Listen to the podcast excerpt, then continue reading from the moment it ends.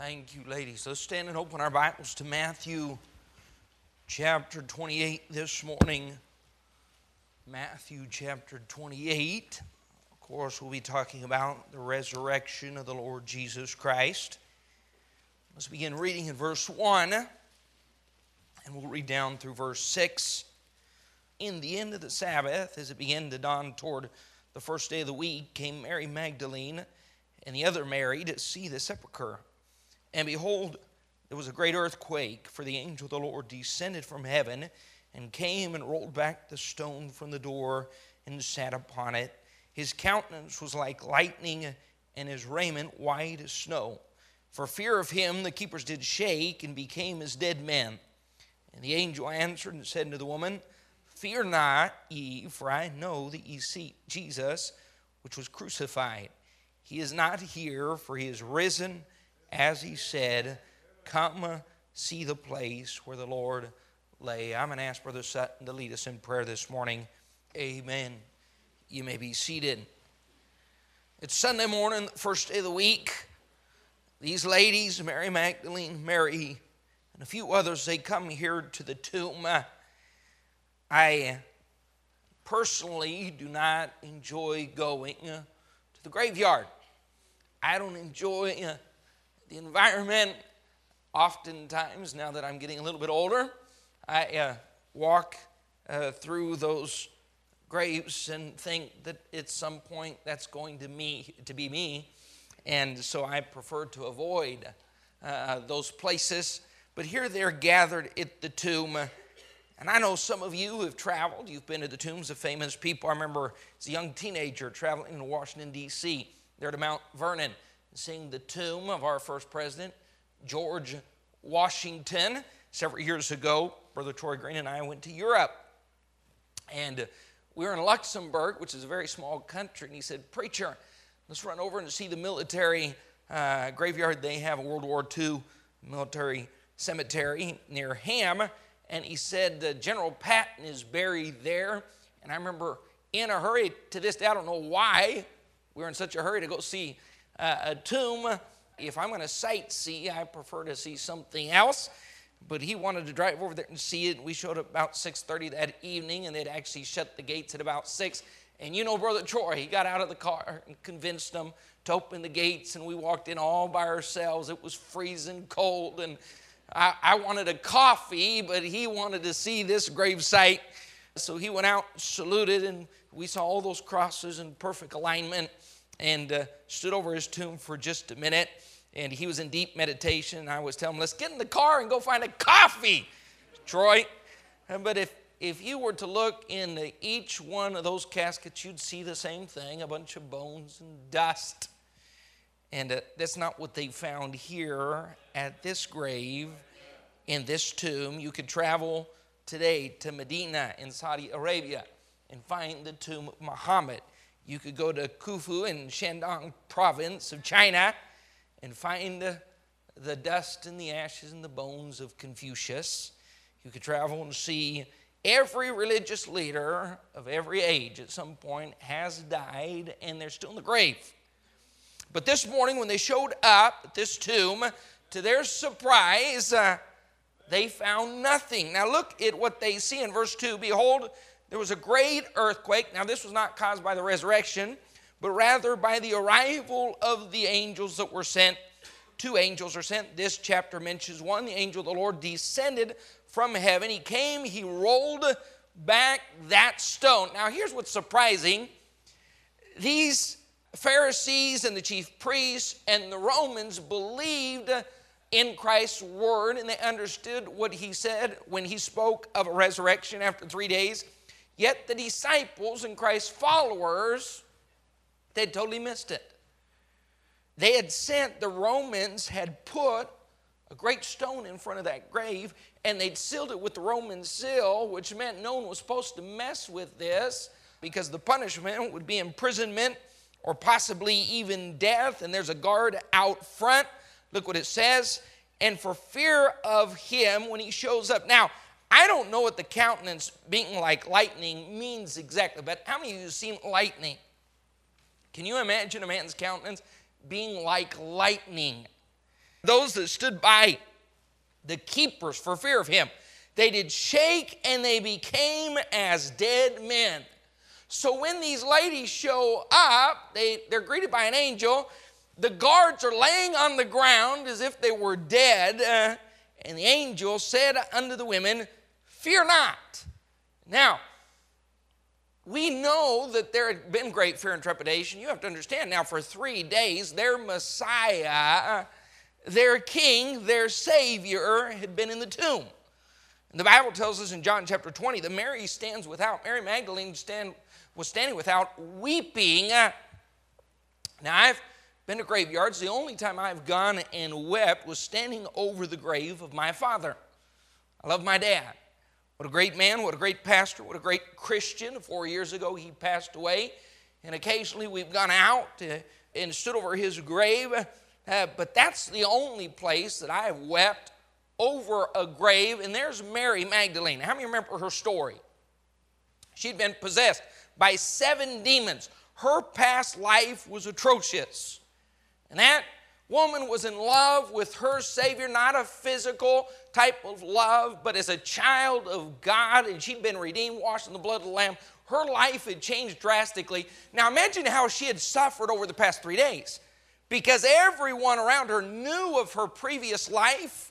I imagine even there at Calvary that she had been taunted, that they had laughed, that they said, Mary, uh, now that your dreams have been crushed, now that you're back to reality, we knew this wouldn't last. You gonna come to the bar tonight? You coming out to party with us this weekend? Hey, Mary, that Jesus man that you followed, he's done, he's dead, it's all over.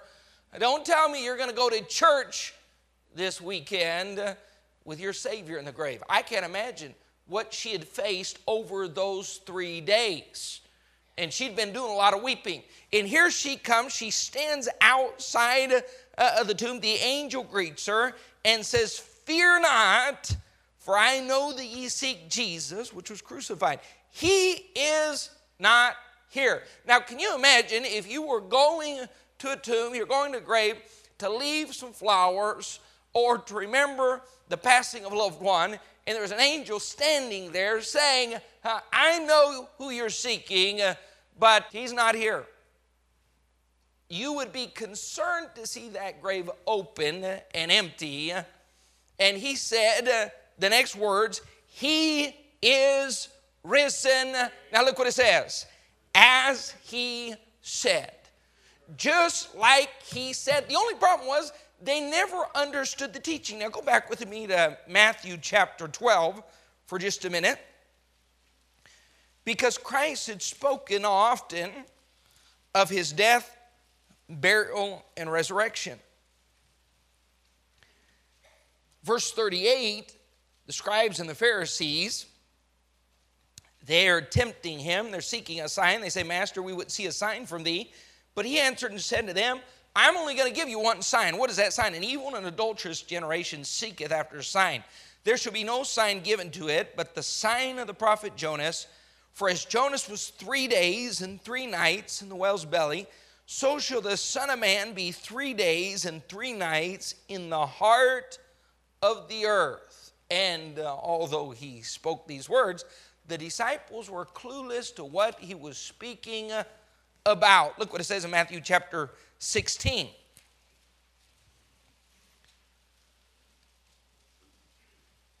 In chapter 16, he asked them, Listen, there are people who are confused over who I am.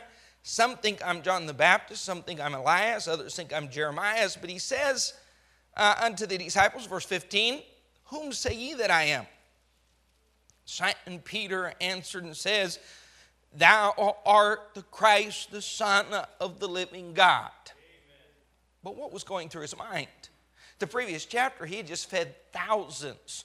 He had his followers were growing by the day. Uh, many were hoping to crown this man king. Uh, and then, as soon as Peter says, Thou art the Christ, you're divine, you're the Son of God. Uh, Look what he says in verse 21. From that time forth began Jesus to show unto his disciples how that he must go into Jerusalem, suffer many things of the elders and chief priests and scribes, and to be killed and be raised again the third day.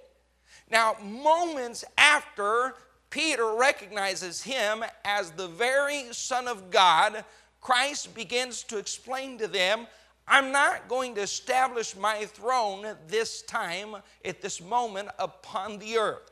That's what they were hoping for.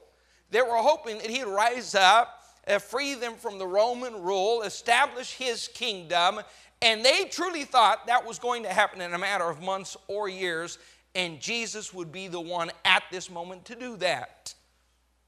And then, to their great surprise, he starts talking about a crucifixion and a resurrection. They did not understand. Matter of fact, look how Peter responds in verse 22. Peter took him and began to rebuke him, saying, Be it far from thee, Lord, this shall not be unto thee. Not only do they not understand, not only do they not believe, he actually begins to rebuke the Lord Jesus Christ for speaking of a crucifixion and a resurrection. Now, why is it that his enemies and that the scribes and the Pharisees and the Romans could understand when he prophesied of his death and he spoke of a resurrection. Why is it that they could understand much better than the disciples? Because the disciples, their thoughts were prejudiced by the prophecies of a coming king establishing a kingdom, and they thought now was that time. So when he spoke of his death, they just couldn't understand it. Look what it says in chapter 20, verse 18. Behold, we go to Jerusalem, and the Son of Man shall be betrayed unto the chief priests and unto the scribes, and they shall condemn him to death, and shall deliver him to the Gentiles to mock and to scourge and to crucify him. And the third day he shall rise again. Now, wouldn't you think that after he had taught this and preached this as many times as he'd mentioned it, don't you think that all of his followers they said, okay, he prophesied his crucifixion, he prophesied his death, and it happened. But also at the end of that teaching, he spoke of coming out of the grave three days later. Let's gather, let's watch, let's see what happens. If the other prophecies came to pass, surely this one will too. But no, that was not their expectation. But these ladies come. They find the tomb empty. Now, let me ask you this this is the question did he literally, bodily, physically come out of that grave? Now it was empty, which means one of two things God raised him up, or man stole his body. Man took his body. Now let me ask you this Did his enemies take his body? Matter of fact, they were making sure, look what it says in chapter 27, the previous chapter, going back to Matthew. Verse 62 the next day, the, the following day, uh, the day that followed the preparation, the chief priests and Pharisees came together unto Pilate, saying, Sir, we remember that the deceiver said, while he was yet alive, after three days I will rise again. So they did remember.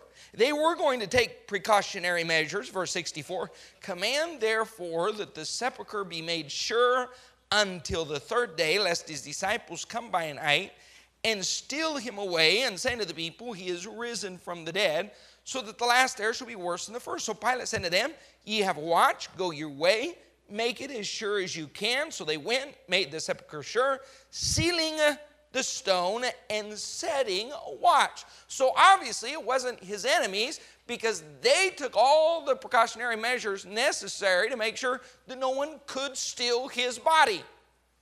And it definitely wasn't the disciples or his followers because they didn't even believe that he was going to be crucified and they didn't believe after three days he'd be resurrected. They didn't even show up. It was simply the ladies. So, what happened? Uh, go with me to Luke chapter 24 and keep a finger here in Matthew 28 because we'll be coming back in just a minute. Luke chapter 24. These scribes and Pharisees, Pilate, Roman soldiers, did they believe that it would just be his soul that was resurrected? If that were the case, there were no need to set guards outside of the tomb. They believed that he was prophesying of a bodily resurrection. something physical that would take place. Look what it says in verse 36. Luke 24, verse 36. And as he thus spake, Jesus himself stood in the midst. He's resurrected. He says unto them, Peace be unto you. But they were terrified and affrighted and supposed that they had seen a spirit. But was he just a spirit? They couldn't believe that this man that had been so brutally beaten and crucified was now standing before them made whole. Verse 38 And he said to them, Why are you troubled? Why do thoughts arise in your hearts? Now, here's what I think we do as we read scripture we don't imagine the moment, we don't put ourselves there. Imagine having seen or, if not witnessed, you at least heard of the brutality and what Christ had suffered. It was unquestionable that Christ had died. That was not debatable. He had been placed in the tomb. Your hopes were dashed, your dreams were gone. You thought this man, it's over. Now he's standing in front of you and he says unto them, Why do thoughts arise in your hearts? Behold my hands and my feet, that it is I myself. Handle me and see, for a spirit hath not flesh and bones, as ye see me have. And when he had thus spoken, he showed them his hands and his feet, while they yet believed not for joy and wondered. He said to them, Have ye here any meat? They gave him a piece of a broiled fish and of a honeycomb. He took it and did eat before them, and he said to them, These are the words which I spake unto you while I was yet with you, that all things must be fulfilled, which were written in the law of Moses and in the prophets and in the Psalms concerning me. Then opened he their understanding that they might understand the scriptures. They had never understood those prophecies made concerning his death, burial, and resurrection. Verse 46, he said to them, Thus it is written, and thus it behooved Christ to suffer and to rise from the dead the third day. Now, here's what we have to understand God had a plan. God, when He created man, knew that man would fall, He knew that man would sin. He also knew that sin had to be punished. And God, in His love and mercy, knew that without the shedding of blood there was no remission. He chose His Son, He sent the perfect sacrifice. Christ lived 33 perfect years. At the end of his life, he was taken, beaten, and crucified, and shed his blood uh, so that we might have the remission of sins. That was the plan for the very beginning. It was a perfect plan. It was so precisely executed that Christ, listen, you go all the way back to Exodus chapter 12 and you see the Passover lamb, and all that was symbolic of the sinless Lamb of God that would come and lay down his life for all mankind. And guess when Christ was crucified? The time of the Passover. What a coincidence. Now, all of this to the disciples was overwhelming. All of this for them, listen, it was dark, it was bleak. They couldn't understand what God was doing, but God was executing His perfect plan. And listen, in these days, it's easy as a believer, whether it's uh, because of the situation or the, the economy or uh, because of health issues, it's easy to see things as dark and bleak, and maybe God doesn't know what He's doing. And God, I, I wish you'd explain to me what's going on, but God does have a plan. And here's what He said Listen, the angel, when those ladies showed up and they saw the empty tomb, here's what he, the angel wanted to remind these ladies He is not here, He is risen just as he said. Why are you shocked? Why are you fearful? Why are you crying? Why are you panicking? He prophesied all this. You know what Christ said when he got back with the disciples? He opened their understanding, but he said, I've already preached this, I've already taught this.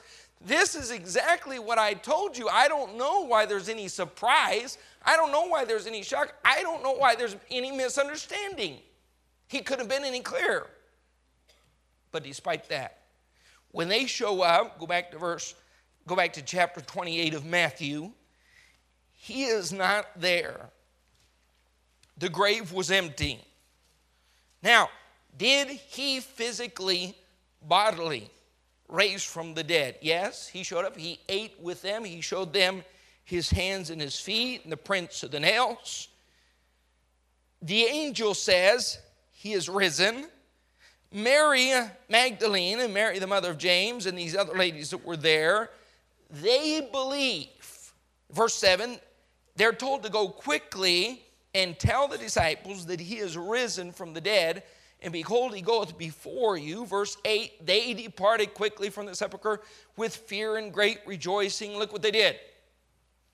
How often do you see grown women running? Not very often. They did run to bring, they obviously believed that he was risen. So we have an empty tomb, we have the word of an angel, we have women that have believed and are running to tell the news. They go to the disciples, verse 9, and as they went to tell his disciples, behold, Jesus met them, saying, All hell. They came and held him by the feet and they worshiped him. So now we have the disciples believing. Now, at first, they struggled a little bit.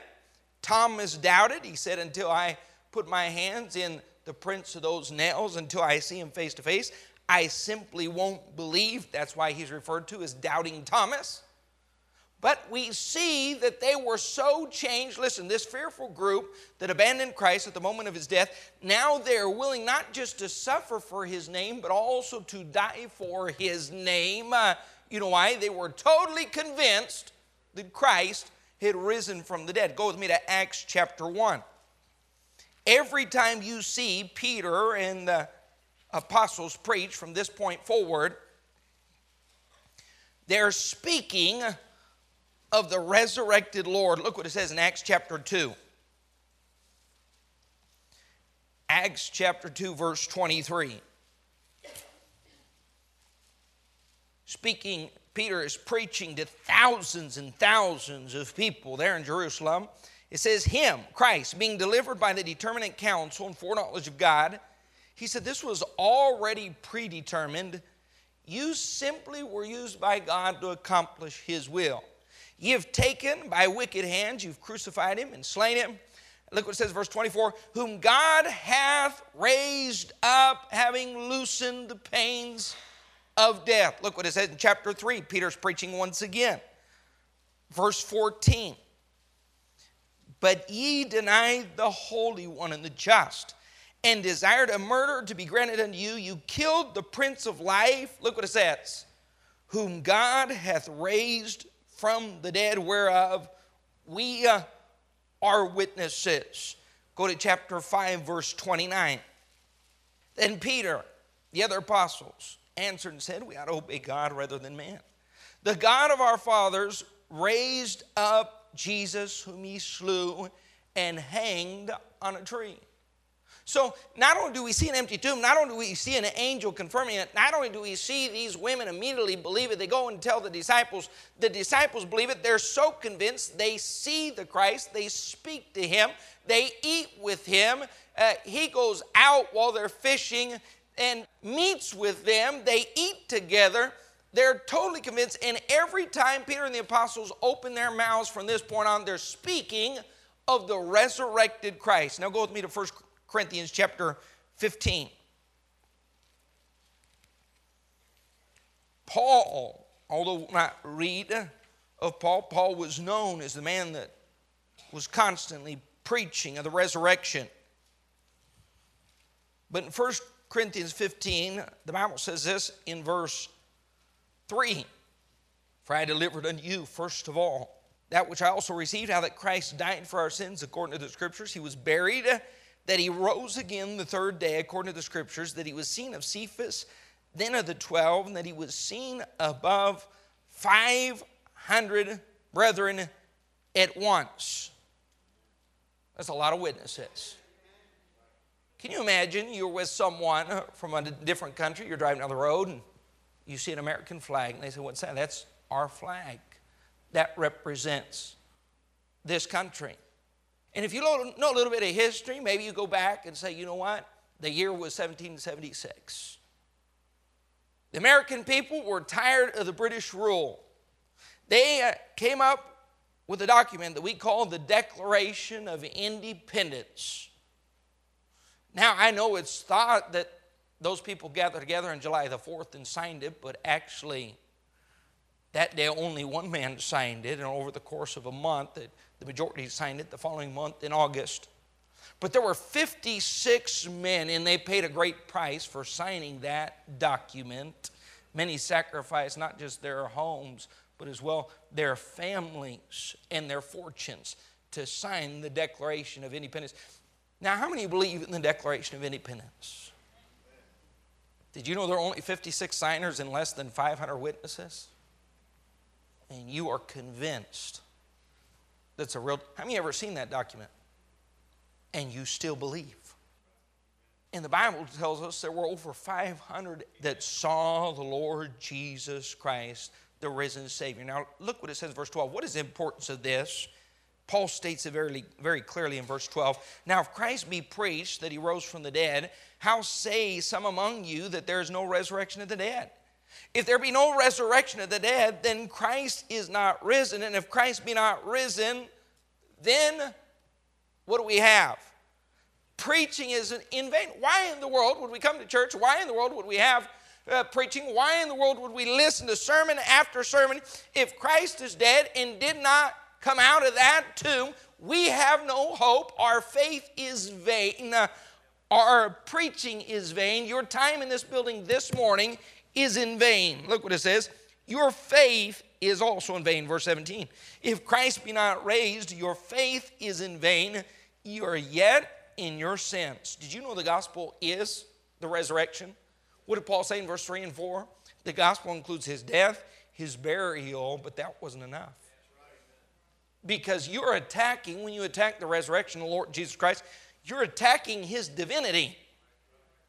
I remember a few years ago, I spoke to a Muslim, and he said, Well, Christ was just a good man and just a good prophet, as many other prophets. I said, That cannot be true. If he went about talking, uh, speaking of being the Son of God, being divine, being God in the flesh, he was either a lunatic, a liar, or God in the flesh. But no good man would walk around claiming to be God. When we went to Philippians, here's what Paul said of Christ in Philippians that at the name of Jesus, every knee should bow and every tongue confess to the glory of God. Now, here's what we have to understand about the resurrection this morning before uh, we get to the main point. It's very obvious we as Christians believe that Christ physically, bodily arose from the grave. And more and more you see in this generation, people, even those that go to church, those that claim to be religious, are denying a physical, a literal, a bodily resurrection of the Lord Jesus Christ. If you think that way, your faith is in vain. Jesus Christ is alive today, sitting at the right hand of the throne of the Father. Now go back with me to Matthew chapter 28.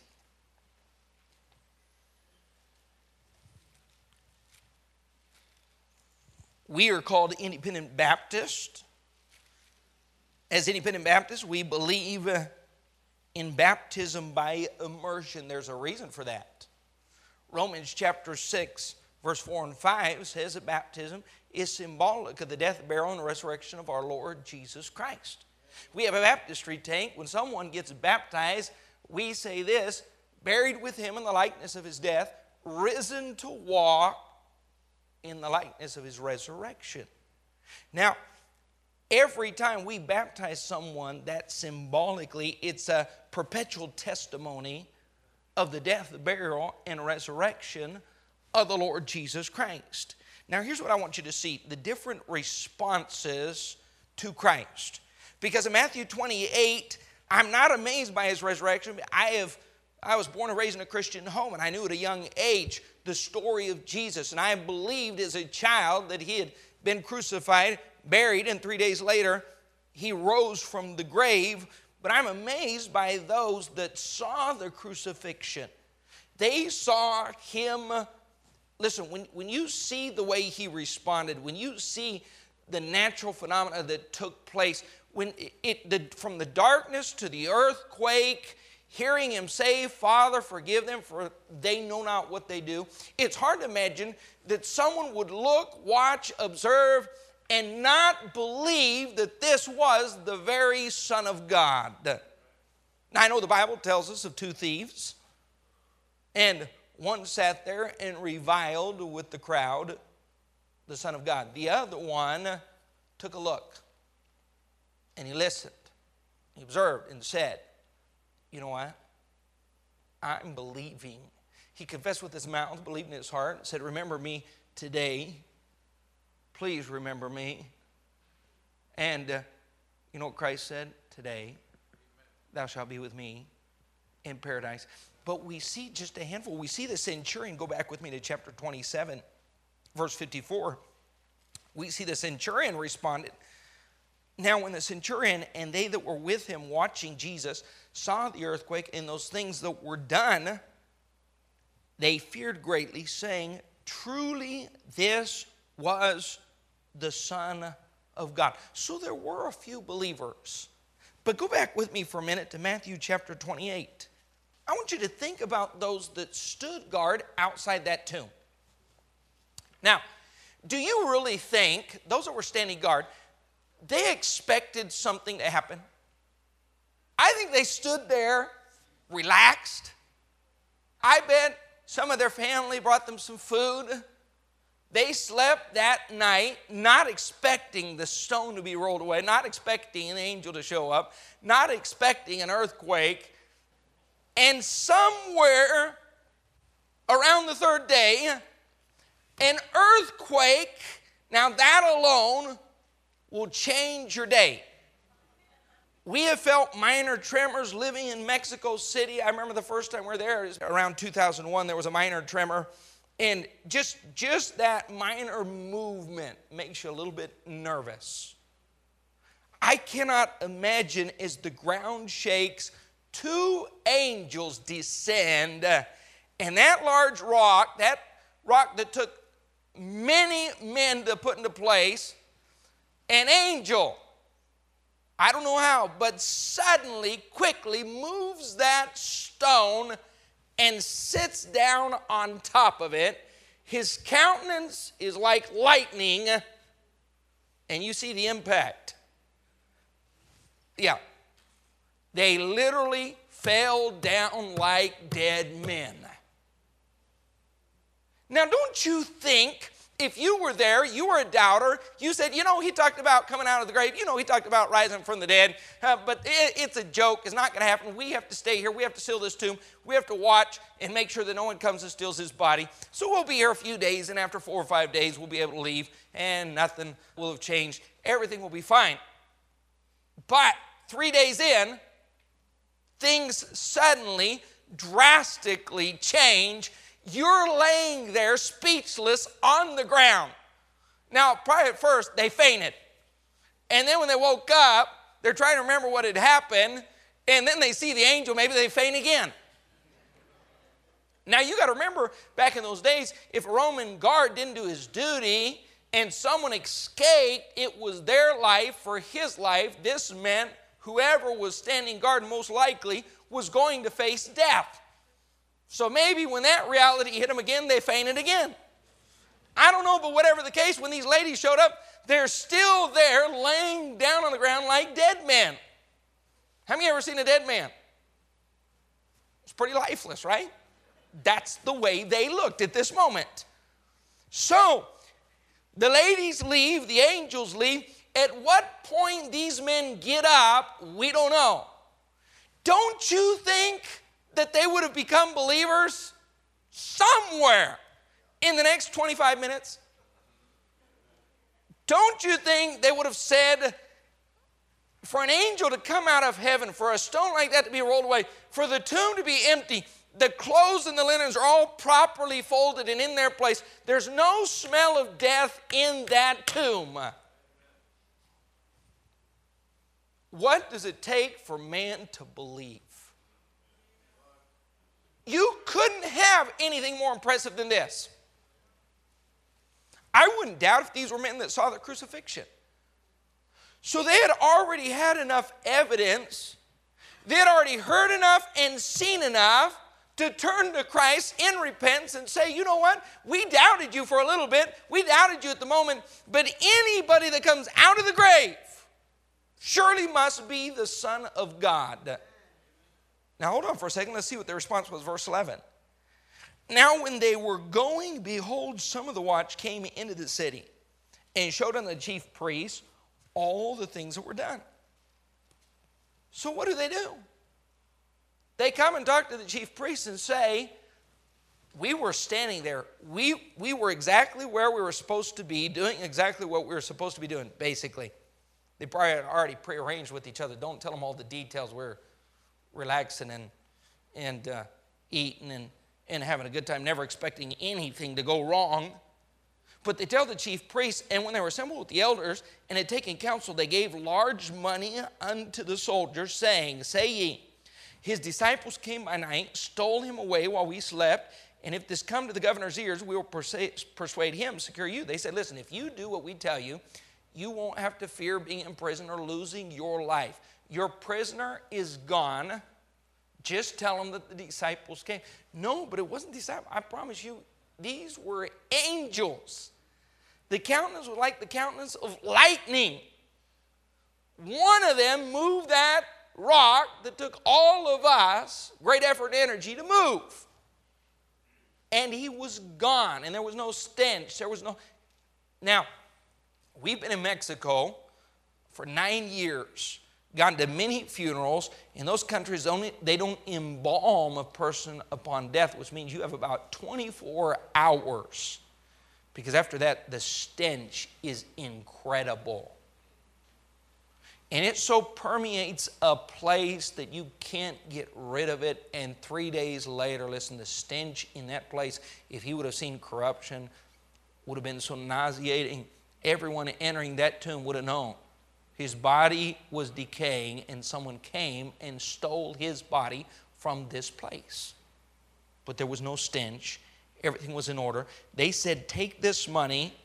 Verse 15. So they took the money and did as they were taught. Now, to me, this is the most, most amazing part of the whole story. Man in his pride, man in his stubbornness, man in his preconceived ideas, man with his tradition Remember the story in Luke 16, the man in hell. He is tormented and he doesn't want his family to be tormented. So he says, Would you send someone back from the dead to witness to my family? Uh, would you send someone? He, and, and here's, what, here's what Christ said Listen, it doesn't matter if Moses or some other prophet came out of the grave, they would not believe. You know how hard man's heart is? Man can sit in a pew and hear the gospel. Man can be confronted by the very word of God. It doesn't matter what man's belief is. If you open up this book and show him the gospel, if you show him, okay, you are lost in your sins. All men are sinners. You are lost. And the Bible says there's a wage, there's a payment, there's a penalty for that sin.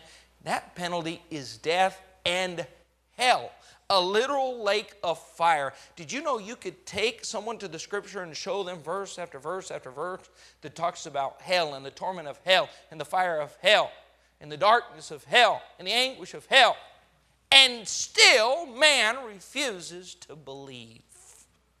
You can tell them Jesus Christ came. It doesn't matter if you go to Matthew or Mark or Luke or John or Corinthians or Galatians, what book you take them to, and you speak to them of the sinless Son of God that gave his life, and man still refuses to believe. You can take men that thinks by works or baptism or by church membership, and you take them uh, to Titus, you can take them to Ephesians 2 8 9. You can talk to them that it's by grace through faith that you're saved. It's not of works. It's clear the Bible is so plain and clear. And men, when confronted with the truth, will still not believe. And here's what we say Well, if God would do something forceful, if God would do a miracle, if God would speak out of heaven, if God would send down lightning, if God would allow them uh, to, to be faced with tragedy, hold on for a minute. Don't get your hopes up. Man is so hard, here sat those guards. They saw an angel, the stone was rolled away, they knew the body was in the tomb, it's gone, there's no stench, the grave clothes are folded, everything's in order, and they stand up. When they go to talk to the chief priest, they said, Not a big deal. You know, probably a vision. You know what happened? You guys were staying up last night, joking around, eating pizza at 12 o'clock, and you both had a dream. It didn't, it? hey, take this cash and go tell people they came, took his body, and we'll leave it at that. Can you imagine those two men? We don't know how many stood guard. When Peter was in prison, we're talking about four men standing guard for a man that's in prison. So my guess would be there'd be at least four soldiers or more standing guard at this tomb. Can you imagine them standing at the judgment seat? They were at the very tomb of the Lord Jesus Christ when the angels descended, the stone was rolled away, and he came out. I bet God, in His mercy, before they fainted, actually allowed them to see Christ walk out. And you know what their response was? Salvation is this simple. What's Romans 10 9 and 10 say? That if thou shalt confess with thy mouth the Lord Jesus and shalt believe in thine heart that God hath raised him from the dead, thou shalt be saved. Don't you think, with salvation being that simple, that 7 billion people on this planet, the majority would be saved? Don't you think that the majority would already give their heart and soul to Christ?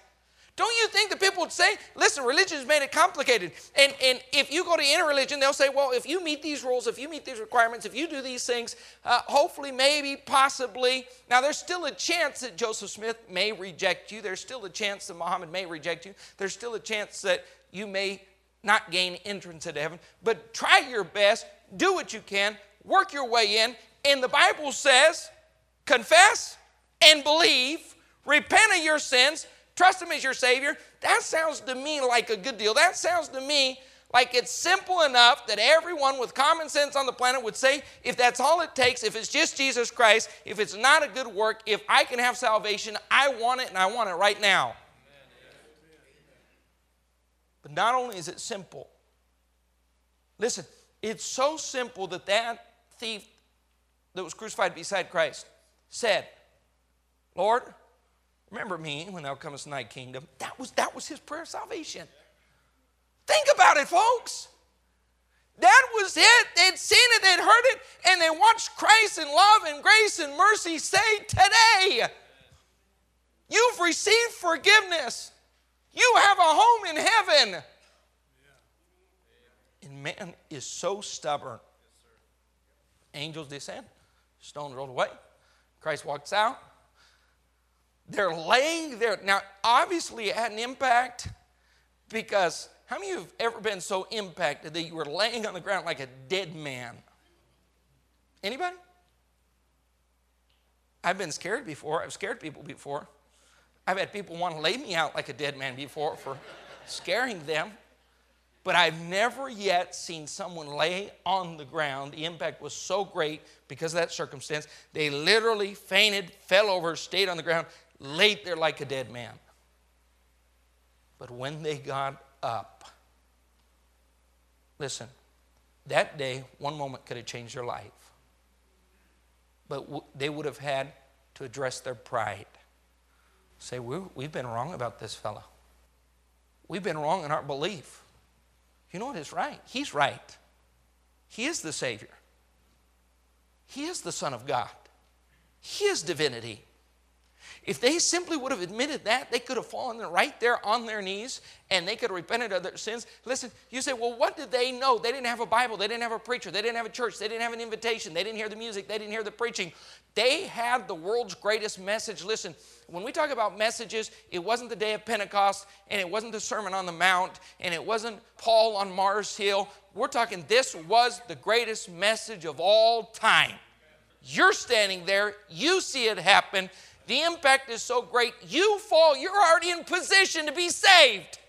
You're on your face before the risen Savior. Now's the time to cry out for mercy and get born again. But no, they don't. Because man's heart is hard. The message is twofold this morning. If you have never been born again, you're lying to yourself by saying there's a perfect moment. When that perfect moment takes place, I'll get saved. Because the perfect moment, can you imagine those that could have said, I got saved at the foot of Calvary? I saw prophecy fulfilled and the Messiah crucified, and I knelt down and trusted Christ as my Savior right there. I cried out for mercy, and only just a couple did. They had a perfect moment. These soldiers had a perfect moment, and I have watched people sit in church, the perfect moment. that There's a knowledge of their sin, there's a knowledge of the need, there's a knowledge of what God requires to get to heaven, and man, still in pride, resist the truth. How many have died and gone to hell because they kept waiting for the perfect moment? Kept saying at some point, yeah, you have to convince me. Guess what? You will never be convinced because your pride won't allow you to see the truth. You could be laying on the ground like a dead man and still reject the Lord Jesus Christ as your Savior. And then, Christian, let me say this, and we'll be done. 1 Corinthians 15 55 says, O death, where is your sting? O grave, where is your victory? Isn't it a blessing to know that Christ conquered death? Amen. Revelation 1:18 says, I am he that liveth and was dead, behold, I'm alive forevermore, and I have the keys of hell and of death. The grave couldn't hold him, death couldn't harm him. That stone couldn't darken the light of the world. He came forth victorious.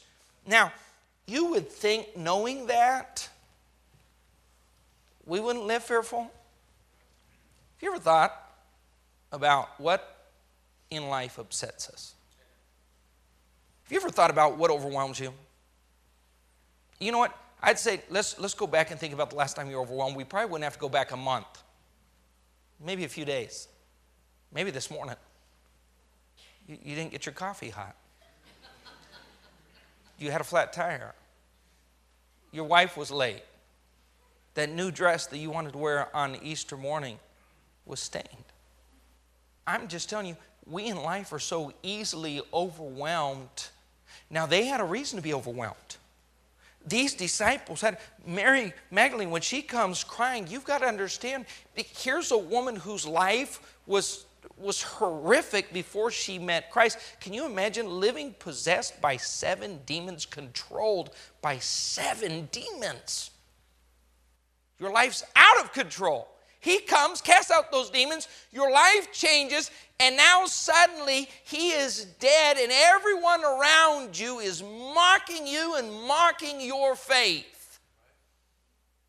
Mary was overwhelmed, but she had a reason to be overwhelmed. How many believe Jesus Christ is risen? Amen. You know what? We have a book. We have a book that tells us that Christ prophesied these things and then he fulfilled them. We have a book that tells us God had a plan and then he fulfilled the plan. Did you realize Christ that, that, that God did not struggle a single one of those days? He was not concerned.